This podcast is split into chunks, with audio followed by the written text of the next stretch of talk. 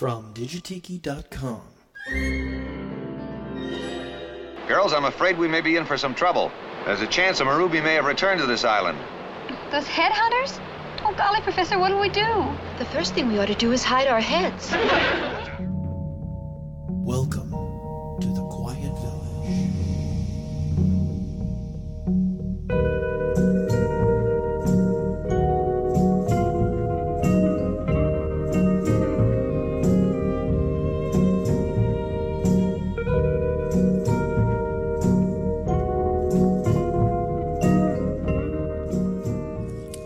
Welcome back to the Quiet Village, folks. I'm your host, Digitiki, coming at you, well, almost live from digitiki.com in the heart of the Quiet Village. It's good to have you back to the Quiet Village, folks. A lot has been going on. Um, I do apologize for not having an episode for quite some time, but I have a really good excuse. I just had my first child, so I'm quite happy. My my daughter Elise Michelle was born March 16th, so I am I am uh, quite the doting father. Also, quite the very busy person now. it's a little crazy, as I'm sure a lot of the, a lot of you with kids know. But uh, I am back. This is the first episode uh, since then, I'm happy to to get back into the groove. I got some really good stuff coming up got a great interview coming up in the last half of the show with uh, Mr. Ho, the leader of Mr. Ho's Orchestra- Orchestrotica. Uh, Brian O'Neill is his name. Had a great interview with him. He just put out two wonderful albums. One of them is is a great Esquivel tribute, and the other one is some really cool modern exotica. That's coming up. Also got a lot of news on some vintage uh, reissues both in digital and uh, digital download and CD format. But first, let's get rolling. I want to dedicate this first song to my daughter Elise. This is a great tune by Max Bygraves. Welcome to the Quiet Village, little one.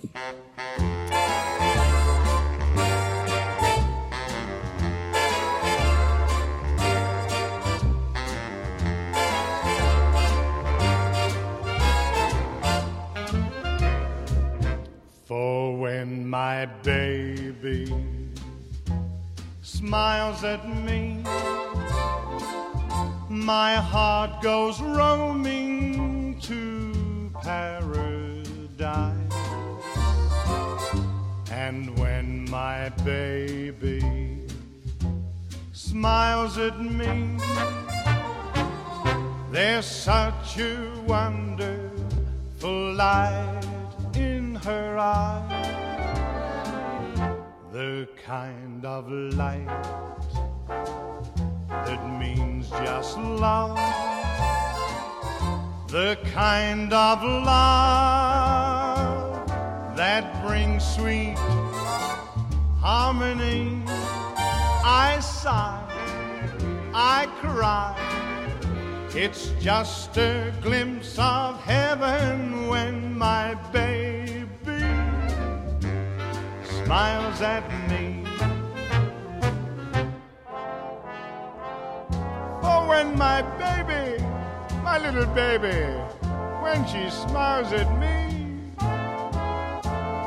my heart goes roaming, roaming. Is everybody happy? And when my baby smiles at me,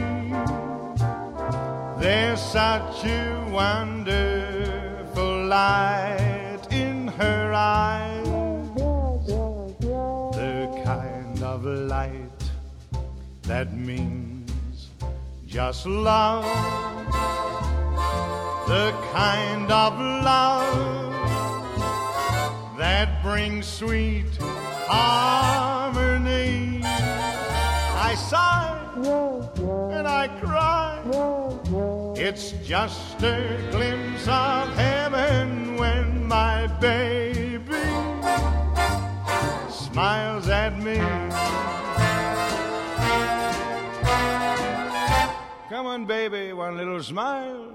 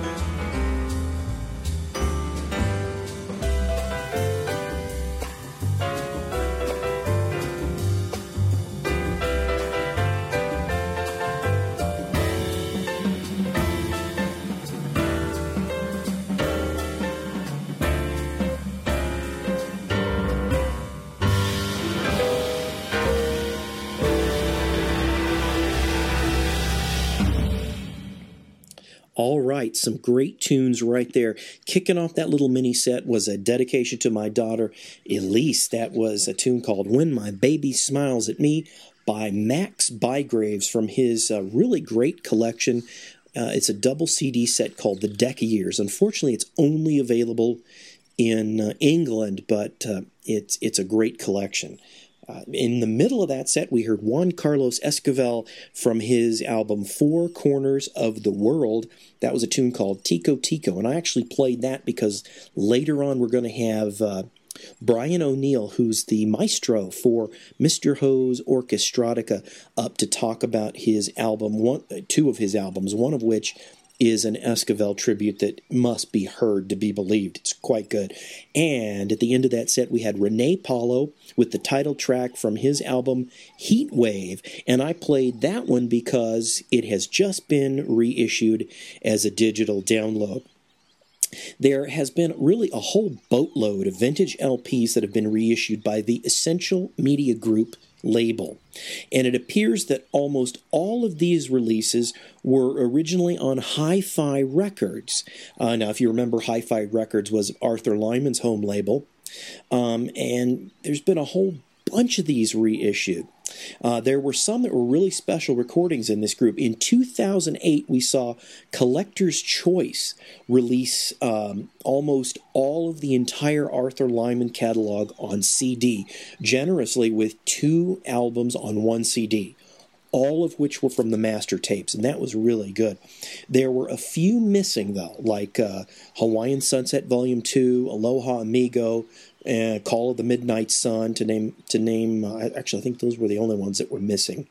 However, now we have Essential Media Group, who has re-released all, and I mean all, of the Lyman LPs on CD. This time, one album per CD. There's almost no liner notes, but these are from the master tapes. So uh, now, following that, we are seeing a huge bunch of releases, most from Hi Fi Records.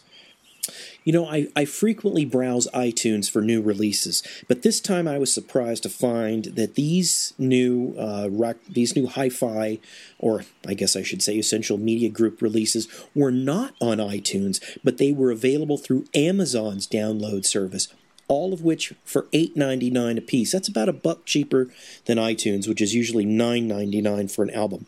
Surprisingly enough, you can also purchase them on CD as well from Amazon for $12.99.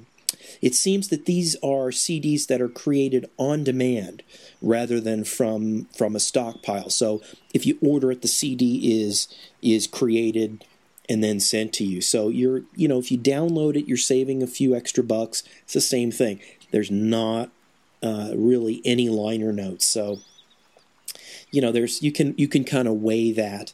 Uh, some of the releases really neat stuff. Jack Bongo Burger, the End on Bongos album was released. Uh, this kind of sounds like it's from an LP master. There's a few minor pops and clicks, so I'm not, you know, you know how I feel about that. I, I love to have the, the full enchilada, but that's cool. Uh, you might remember this one from the uh, part two episode of Rare Vinyl with Jeff Schnault that we did not too long ago. He brought a track from this LP, which was on his list of one of the rarest Exotica Lounge LPs out there. Uh, now you can download it or purchase it on CD, which is which is quite nice.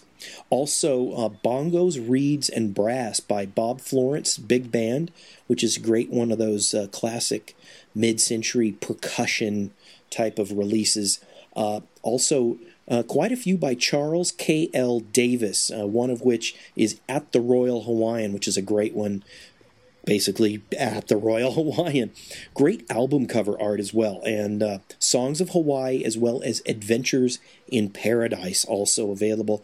George Wright Goes South Pacific is another great one, and that, that the cover of that is actually uh, featured in the Book of Tiki.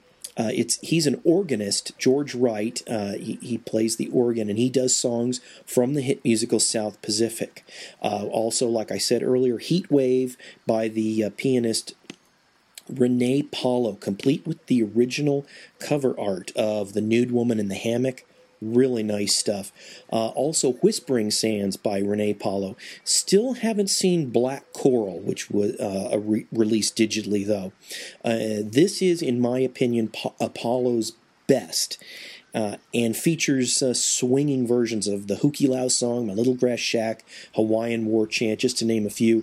That one I'm really hoping we'll see uh, uh Black Coral released, but that uh, is not one of them, sadly enough. Uh, so let's actually, you know, let's let's play a few. I'm going to do. Let's do a tune by. Let's do a little mini set here. We'll do a Jack Bongo Burger. We'll do a Charles K. L. Davis from his album At the Royal Hawaiian, and we'll also do a George Wright Goes South Pacific, right here on the Quiet Village.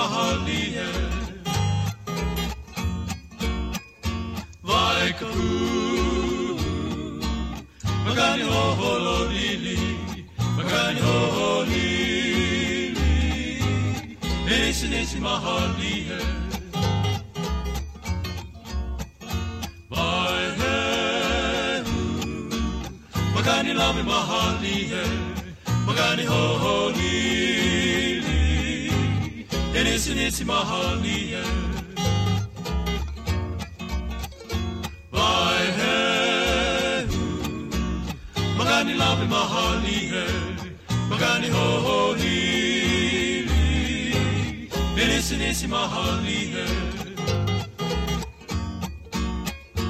Aina Mayana sa puana Magani ho ho hili Nisi nisi mahali he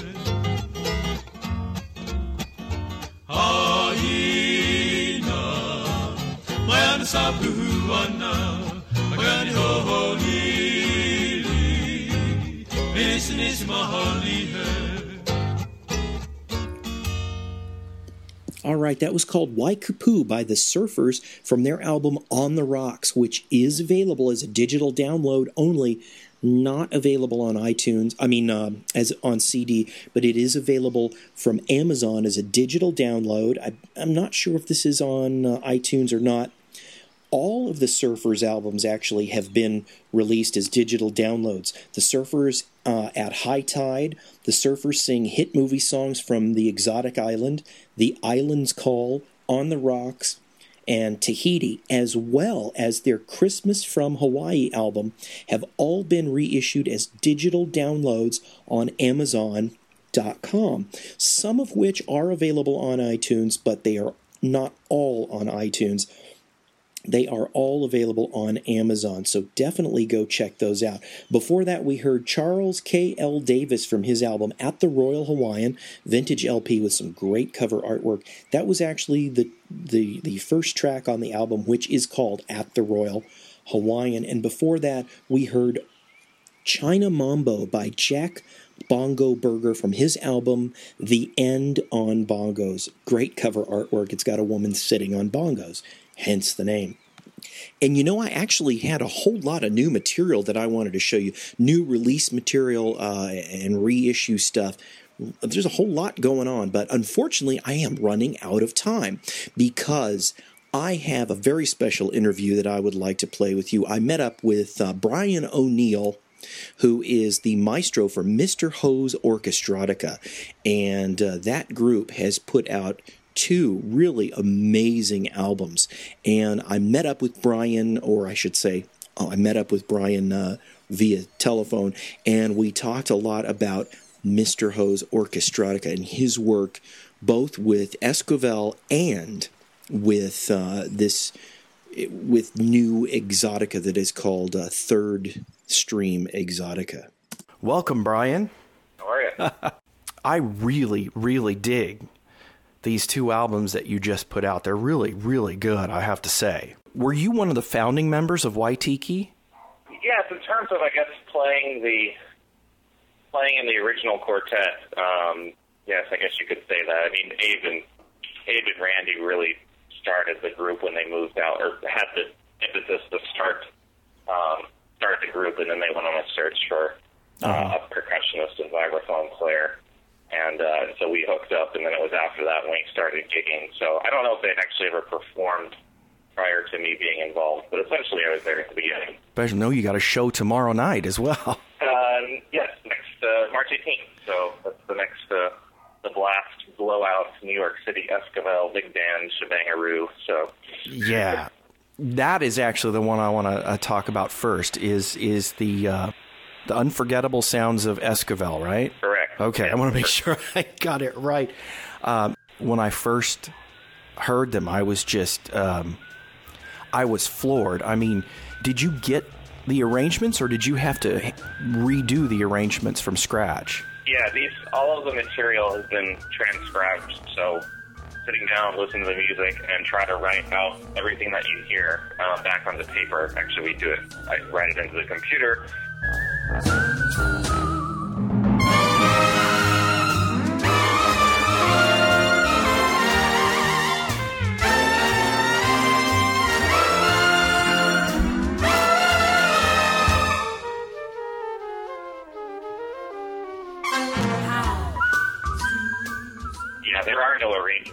That material. All of his uh, scores were lost, unfortunately. I've heard stories that they've been buried, or they were burned, or the storage container was basically tossed because the bills went unpaid while he was uh, back in Mexico.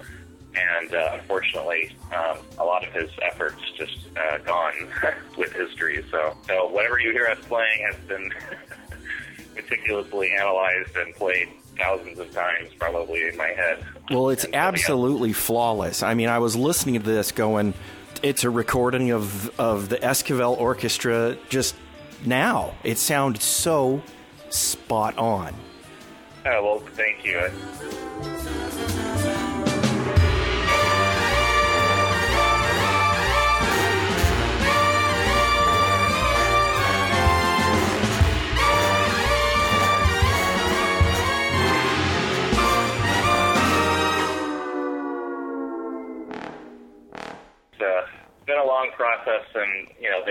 I continue to edit them. I mean, this pro- that project originally was an offshoot of a Waitiki thing that that I had started probably around in 2005. Uh, I really had a lot of interest in trying to to really spend the time to get them to sound just like what you said. So it feels really good when someone says, you know, I can't tell the difference, or I like to play them side by side, and you know, things like that. It makes me feel good because our, our attempt is really to to try to relive, you know, or not relive, but to recreate, you know, his sound in a live capacity, so people can kind of enjoy enjoy the material off their hi-fi and in person uh, as accurately as possible. So, you know, whenever I have a show, I try to go back and and uh, edit uh, the charts again. I, I take a lot of times what I do is I collect printouts from some of the key players in the bands that play with us, and uh, I rework all of their pencil edits back into the scores. So it's kind of like you have this living these living files over time that you know gradually get better as you learn about horn articulations and you know just wrong notes occasionally here and there, voicings that needed to be changed. uh I try to keep them up to date with the players, you know, the musicians that actually live with them and that kind of stuff. So, um, so yeah. So, but I, I'm really happy and felt like I had gotten to the point where it was time to record some of them. Um, and uh, and now you, now you, everyone can have a copy of the record and hear. it. Música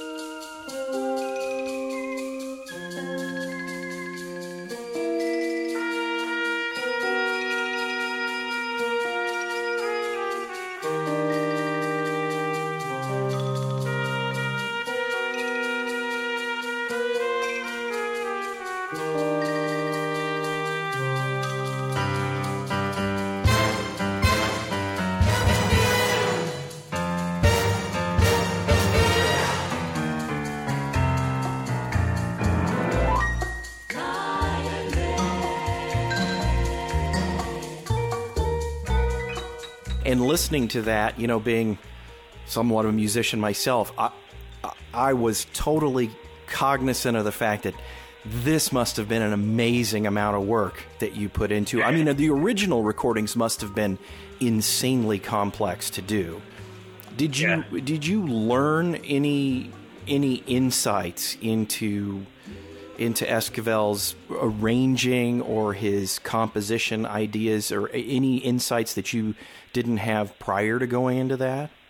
there are people that definitely know Brother Cleve and Irwin Chusid and and a lot of people that know way more about his personal life and who he married and where he played at and this club and that club and I don't know very little about that stuff. But what I do know a lot about is, you know, idiosyncrasies, his ranging style. Um, I learned a ton about that, uh, the the real musical aspects uh, of his arranging. Um, just by going through this, you start to see patterns occasionally. Uh, you know, ideas that he likes to reuse um, that becomes part of his you know signature sound and things like that. So it was a it, it was a nice process to go through that and kind of get to. It's like you're getting to know someone. It's kind of like you're able to communicate. Uh, I don't know how to really explain it, but you, you feel like you have a connection almost there. Um, that you kind of just are things become familiar, you know, over time, and and as you take on a new chart or decide that you're going to transcribe something new, they go sometimes go a little bit faster, or you kind of detect little patterns. Like, well, it sounds like this, but he probably actually is doing this.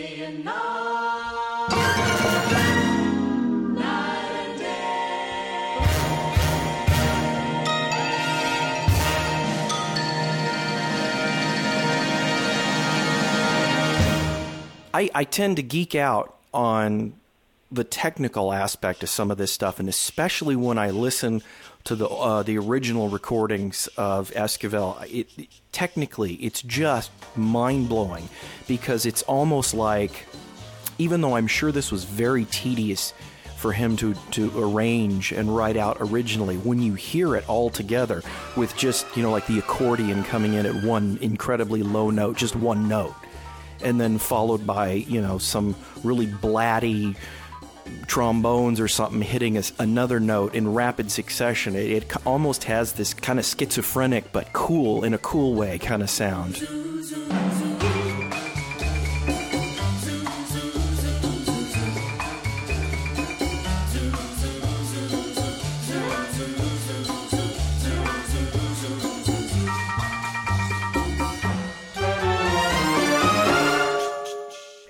Drop in the most random sound for a bar or two, you know, and it kind of just fits part of his character. I think are these these almost like interruptions or interjections that just almost seem like they don't belong there. Like you know, arranging one-on-one things not to do. You know, you got those lush chords and the brass is playing the shout chord. Like you don't interject a xylophone and bass trombone passage out of nowhere, but he does it all the time and kind of turns it into his own his own, you know, uh, signature sound, so to speak. So, yeah, it's it's really kind of it's neat to listen to. It's almost like somebody musically thinking out loud and thinking and being distracted at the same time. Yes.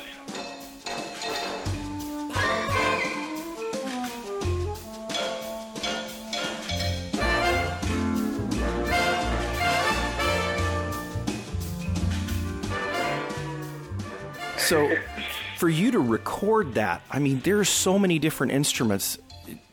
You, your your performing band is is how big? Um, it varies, um, but we are kind of settling around 22 players right now. I, I found a place where I could optimize in the woodwinds a little bit. We we actually recorded with 23 players. Um, that usually comes down to woodwind doubling, and depending on the gig and, and that kind of thing, we we might bring in a, a dedicated you know, sax player, dedicated flautist, but realistically, we're kind of settling around in the 22, uh, 22 person era. So wow, that that's a size of band you don't see much anymore these days.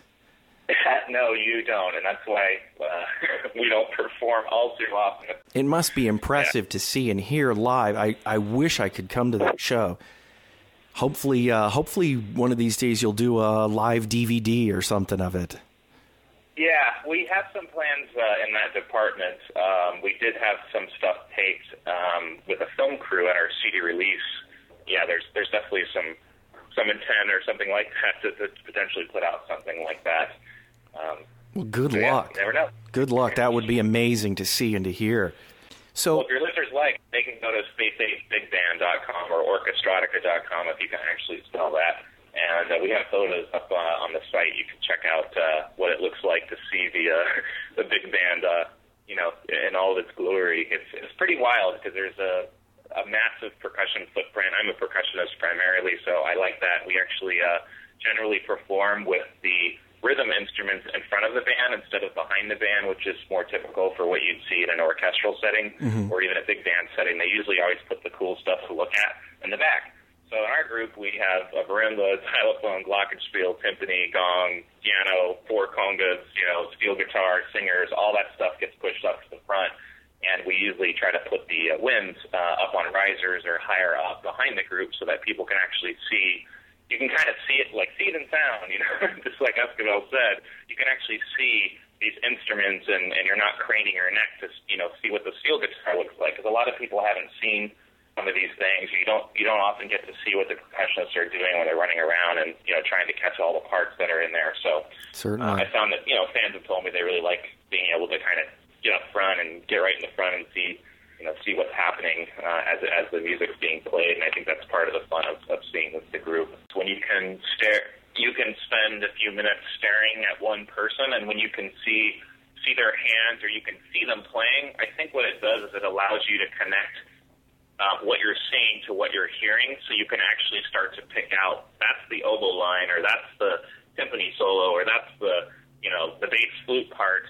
Uh, it, as if if you're not a musician, it may be a little more difficult to actually pull out one instrument and kind of focus on what that person's doing. But when you can see them coordinating fingers with what you're hearing in your ear, I think that's probably what you're getting at with you know being able to connect with the music a little bit more because it kind of just it allows you to kind of move around and, and, and check out different stuff and kind of get in the zone with that one thing. And I I, I love the same thing.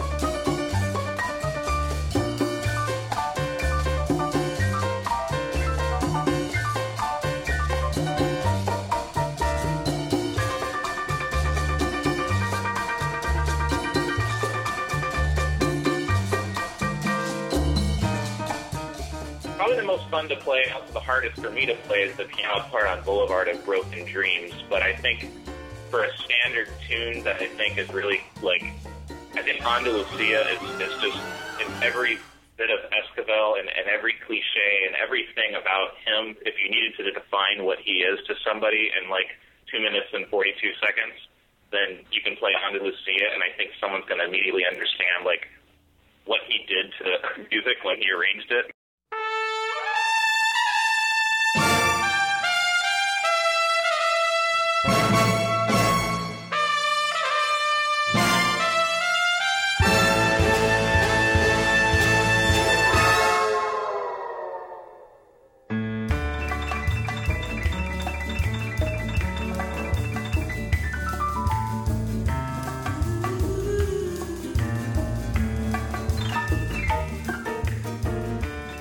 So, z- well, I guess that kind of answers the next question, which was, what did you find the most challenging or the hardest tune? oh, I actually know that for, so I can definitely answer that one clearly. Uh, the piano part for me, I, I was a classical pianist before I really moved over into percussion studies, and I still play a little bit. So I play most of the piano stuff. I am, I, I do transition pieces over to our organist Rusty, um, but I did do the piano parts on Boulevard, and that piano solo is, is is pretty challenging. It's just very, it's very notey in that kind of Esquivel way. Um, so that is fast. So Yeah. that one I have to practice and kind of keep up every time we pull the charts out and, and have a gig. I have to really just get my muscles back up for that one. But in terms of transcribing, the most difficult chart is, is um, not on the record because of this. Is Harlan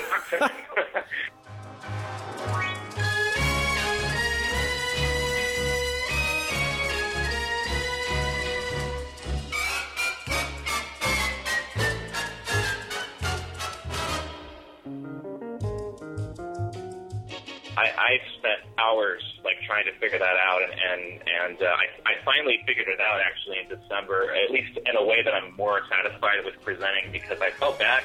We play this, and the band would not sound great, and it wasn't their fault. you know, they're playing what what I wrote down. but now when we play it, it's actually like I think that's actually pretty right. We know we don't have quite the same number of, of players. I think his his orchestra was bigger than ours, so it has a little fuller sound. But I spent a ton of time on it, and I think I finally figured out what he was doing there, and that that has been by far the hardest part. And I was kind of bummed not to have it on the record because it is a classic kind of Esquivel sound, and, and our Uh-huh. singer, we have a great soprano. Um, the other ones are much easier compared to that one. Sure. Well, it- the the record is so impressive. I mean, I I got my hats off to you because my jaw was on the floor when I heard it because it's like this wall of sound and it's spot on. You did such a good thank you. job. You know, we didn't want to skimp on the recording. I really like to put out, you know, great quality recordings. We actually we did a live recording in a beautiful, a beautiful studio. It's, it was a form of a sonic temple, actually. Um, so it's about the size of a small gym. Oh. Um, and we did the whole thing live, and you know, so mostly because of the production costs. It, it will probably be a while before we do another one, but it's not out of the not out of the you know possibility, I guess I could say. And you know, the other thing is that Mr. Ho's Orchestrotica, uh, despite its name, is primarily focused on um, the Exotica group, the Mhm. the uh, quartet slash quintet. Occasionally, we're, we're five pieces.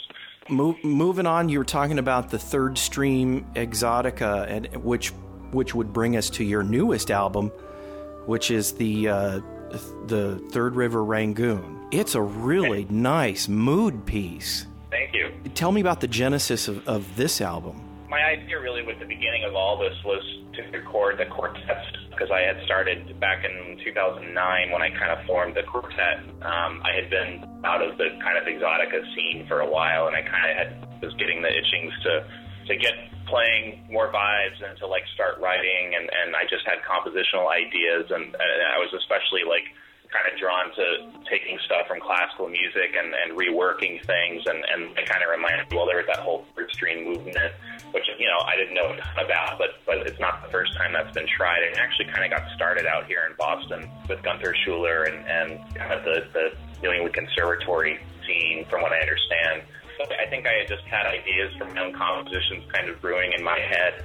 Um, I, I do a lot of percussion playing with different groups uh, around Boston. As a result of playing with a lot of world music groups, I mean, any, I play with a Sephardic group that plays, you know, sings sings in Ladino, and it almost sounds like flamenco and Middle Eastern music. I was playing in a Southern Italian folk band, playing percussion in there. I have a Mexican son trio that plays regional, uh, three styles of regional Mexican folk music. Wow. Um, I also play in Afana, which is a Balkan group, and the Klezwoods, which is a klezmer Balkan jazz crossover thing. So, um, but I also have an orchestral background. I mean, I, I studied and got a percussion degree in, in Arizona, and I um, I have that side of me, I guess, that's always probably going to be coming more from an orchestral percussionist kind of standpoint. So I guess it gave me an opportunity to kind of slam all this stuff together and, uh, and and kind of the spirit of the third stream, which was you know again a, a lot of written out. There's a lot of written out compositions, a lot of stuff that's specifically expressed for the instruments, but then there's a lot of area for improvisation and, and changing up pieces. So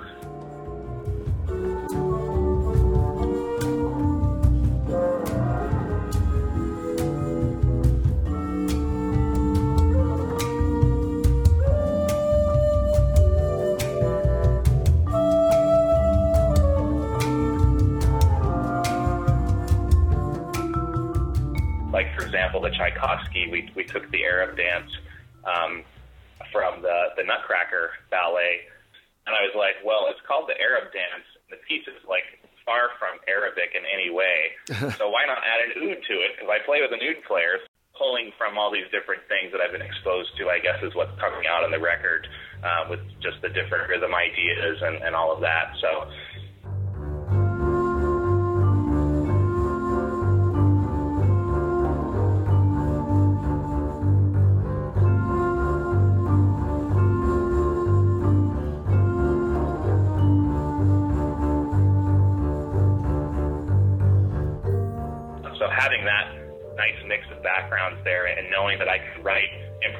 improvisational music for a, a like basically what is a, a jazz quartet formation um, was just really appealing right there. So I immediately and I, I really wanted to have a, great flute player because that sound to me of the especially alto and, and low flute sound with vibraphone that's like one of the core sounds of exotica for me. Well, I ended up with whatever the 12 tunes that you hear on the recording, and they kind of really span different styles from Latin jazz to the classic Arthur Lyman sound. I, I like to do one of those on the record just to for the fans that really know that style and, and like what Lyman was doing, and then to the more experimental uh, pieces like Moai Thief. Um, that have some Shostakovich in them and some minimalism in them and some Martin Denny hints and you know You and you actually threw on a, a Milt Raskin piece. yes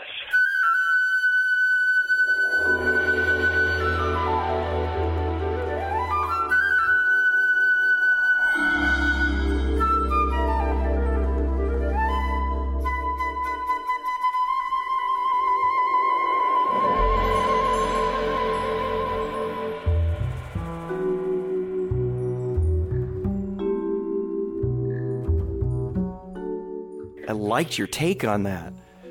Thank you. Yeah, that's a great tune. Brother Cleve, a pal of mine who produced these recordings, I'm sure most of your listeners all know who he is. Um, he uh, gave me that record for my birthday a couple years ago, actually, um, and thought I would enjoy it, and, and I really did. And and that that tune just when I heard it, I was like, I should totally do this. This would be a great. It's also a great feature for Geddy because it really exposes the the flute aspect, and it's just a great tune. And, and you don't hear that so much with.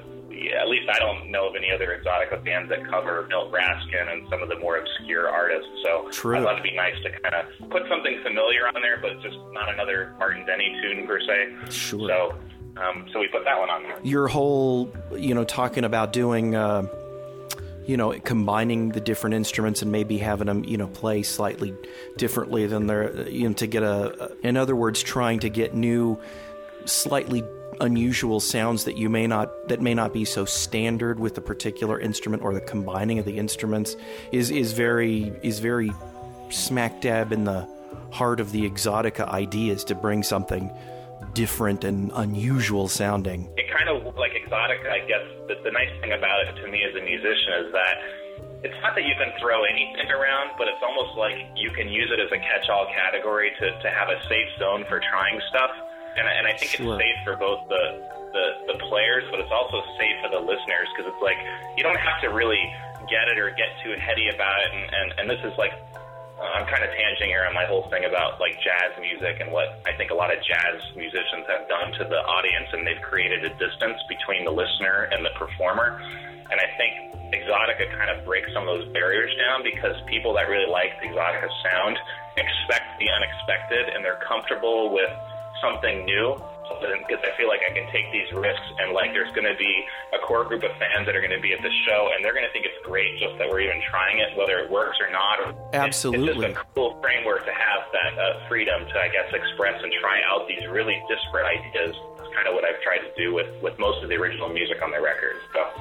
Absolutely. Well, and and uh, exotica in general is also a very intimate uh, sort of genre. Yes. There's something Yeah, about the- it, you know, being I like that escapism is something I always talk when people don't like know what exotica is. I kind of talk about what I do want to have in the group is that the spirit of escapism and like you just said, turning the, down the lights in your basement. And I think that thing that all the like the tiki heads and, and people that like the tiki culture, they, they all can relate to line to turn the lights down and kind of escape with your headphones or your stereo and your cocktail and really just like chill out and, and kind of be taken away to whatever faux island that doesn't even exist that exists in your mind.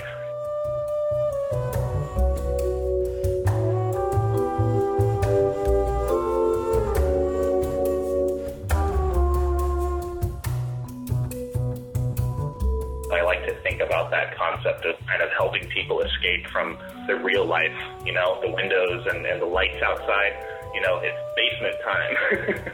Absolutely. So, I don't know if that makes sense, but Oh, kind of well, you've done it because I, that's exactly how I like to listen to this album, and and and you are absolutely correct because the first time when I heard it, it was like uh, my thought was, "Hey, this is this is Exotica, but it's got a slight modern slant to it that's quite refreshing, actually." well, good. Then I feel like at least one person got something out of it that I intended. So, again, we have both recordings available. They're they're on our website. You can, I mean, we have them on iTunes and all those great places. Um, the quartet record will be out in uh, June, but the uh, big band record is available now. Um, and uh, you can go to orchestrotica.com, and uh, we actually have it, the Third River Rangoon available for pre-sale. So if you want to get your sale out of the way right now, we'll ship it as soon as we start doing the shipments. There you and, go. Uh, And I also wanted to thank if any of your listeners were contributors. We did uh, we did do some crowdsourcing of the funding to help offset some of the costs for the recordings, and I'm, I'm sure some of your listeners here are people that donated uh, to the project. So I, I just wanted to say thanks to anyone that did that, and, and they'll be getting, they'll be getting their copies a little bit earlier since they were especially cool. Well, So- fantastic. I, I once again, I got to say, I'm, you know, I'm just, uh, I'm in awe of both the Esquivel, and I just, I'm in love with this second album. It's just, it's so nice to listen to. So, Great. Well, thank you. congratulations, and you know, I. I, I, I'm sure it was quite exhausting doing, especially the the, the Esquivel album. But I, I want to encourage you to keep going. I hope this is only the beginning of many, many more. We'll see. Fantastic. Big mahalos go out to Brian O'Neill, the maestro for Mr. Ho's Orchestrotica, for uh, sitting down and talking with me, actually at great length about some of the uh, the real technical aspects. I tend to geek out a lot on it, so mahalo, Brian, for that. And uh, I really want to encourage everybody to to definitely go to uh, Mr. Ho's Orchestrotica website and check out the stuff and buy these albums. They are really, really good. Well, you know what that means. Uh, my Mai Tai is empty, and it is the end of another episode here at the Quiet Village. I want to thank you all for visiting the Quiet Village, and I hope you enjoyed the tunes on this island. I will be back very soon. I promise this time. I will be back very soon with another episode. So until next time, I want to leave you with the sound of Juan Carlos Esquivel as done by Mr. Ho's Orchestrotica. This is one of uh, his favorite tunes, as well as one of my favorite tunes on their album, The Unforgettable Sounds of Esquivel. Here is Andalusia. Until next time, aloha, everybody.